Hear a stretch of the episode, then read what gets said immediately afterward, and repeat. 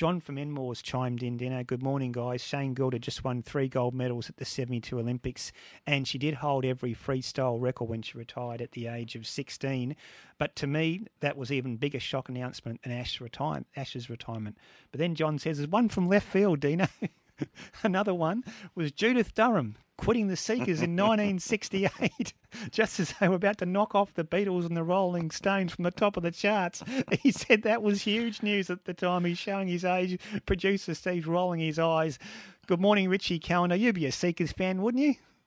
Oh, one of the great, one of the greats, aren't they? They're, they're more Bulldogs uh, uh, vintage, though, Ray, not yours and mine. I'm happy to get our birth certificates out. I was away 5 0 last week, Dean. Oh, Oh, that's fair right. enough. Yeah, Happy happy, birthday. birthday. Yeah, well done.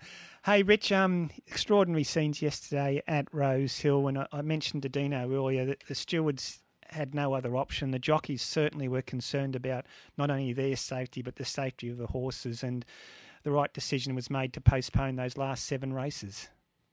Oh, 100% Ray. As soon as you bring the word safety into it, uh, the right decision is always going to be made um, uh, for for the human and for the for the animal. Yeah, that- I think it was a great, uh, a right decision. I would have loved being punting on Rose Hill, but yeah, um, I wish we could just you know go back and run the previous race maybe, and we could see Polly Gray and Mount Popper again. um, no, look, um, and and, and I've got to commend Mark Van Gestel and Racing South Wales, the team. They had they had plenty of phone conversations before they landed on racing at Newcastle tomorrow, and ev- everything was explored. Every option was explored. But uh, and Racing South Wales and the industry are probably going to lose money, so they will on the, uh, by holding tomorrow. But you know, the owners, the participants, uh, they know that they're important, and, and that's why it's going to be held tomorrow. And we'll be punting up a storm. Yeah, I actually thought originally it'd be best to push it back a week, but then it was explained to me, Rich, that like last year, for example, when the Golden Slipper was pushed back, there was still two weeks to the Championships. We've got five days to the Championships. People have made plans to travel to Sydney from all around the state and around the country, probably even some from overseas. It wasn't as simple as just pushing everything back a week.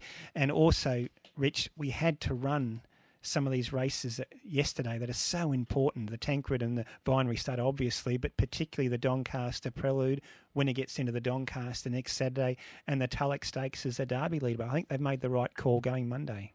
Yeah, look, there was um, originally I think a few of the options were going to put Tancred back at the end of the carnival. We're going to try and run Wednesday this, maybe move Warwick Farm Wednesday to Rose Hill the binary, but a lot of things just didn't fit in. Um, and, and then the best option, and, and I spoke to um, the, the big fella yesterday, uh, Mr. V'landys, and uh, he explained the, a, a lot of it. And, and there is different now commercial agreements Yeah. uh, and and it, it would have cost the industry too much money, uh, even more.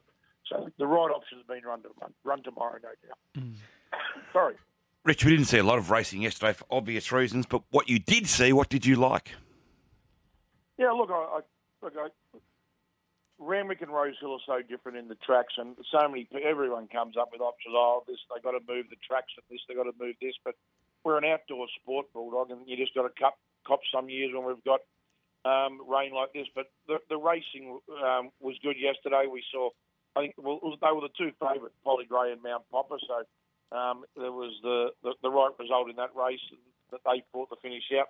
The best racing was to come, bulldog. I was sitting on the edge of the seat, ready to go, but. Uh, of, of what we saw, it, it looked safe, but that rain in that second race, Oh, I, I, couldn't, I couldn't see. I don't think Darren Flindell could see. Mm. And what about the blokes that are travelling at 50 and 60 k an hour? I felt for them. They're braver than me, Rich. Hey, Rich, you might know the answers. I, I actually don't know. One of our listeners has just asked the, the jockeys tomorrow. They're not up on uh, Racing Australia when I last checked. For example, Jamie Kah. Do you know if she's definitely coming back to ride at Newcastle tomorrow?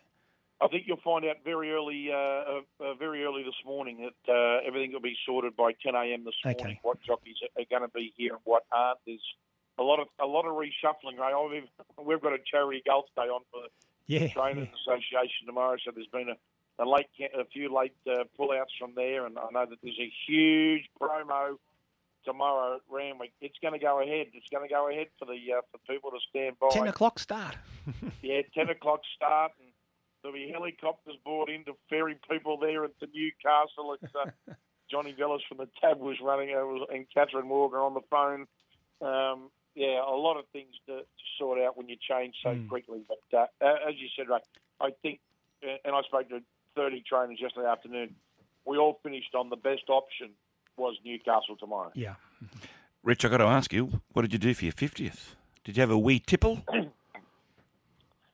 Dean, um, the the week before, uh, my brother, my late brother Matthew, is a year and six days older than me, so we got a great surprise. My my youngest brother, who's lived in America for um, going on 25 years this year, he flew in on the uh, the Thursday morning on St Patrick's Day, which would have been Matthew's birthday, and went out for lunch for mum and with mum and dad, and then he stayed for the week to celebrate my 50th and flew home. So that was the best. Oh, I love that, best mate. present I got was to see my little brother. Yeah, that's, that sounds great. Hey, Rich, you know we ask the hard questions on this show. What are you playing off tomorrow, and how much start are you giving your golfing companions? I shan't be playing Ray. Oh, Uh, okay. Giving everyone a chance, eh? no, like like Shane and, and Ash, uh, I retired early and uh, before I reached my full potential, and so uh, no, no, no. I Can just play, like- Dino. Can play this man. What'd you get down to, Rich? I got down. To, I got down to North Dean. Uh, Oh, really? You know, Wow. You don't have to give it. That was Dean. I was I was about oh, sixty kilos lighter. Uh, Hits the ball a country mile, Dino. A country mile that off was the when we stick. used to use woods, Dean. Okay. Hey, I'm Rich, impressed. yeah, just quickly, Rich, our um, talk topic today is I don't know if you heard his shock at retirements in sport off the back of obviously Ash Barty's retirement at age 25. So many examples in racing, so many examples in sport. Have you got one, mate?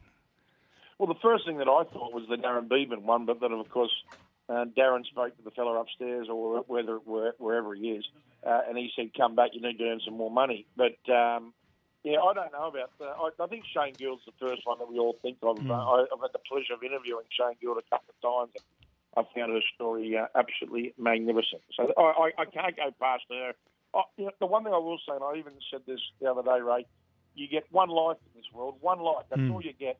I admire Ash Barty that she's living the life she wants to live, and which is right. Yep. Why try and live the, the others? Oh, you shouldn't retire this. Why shouldn't she?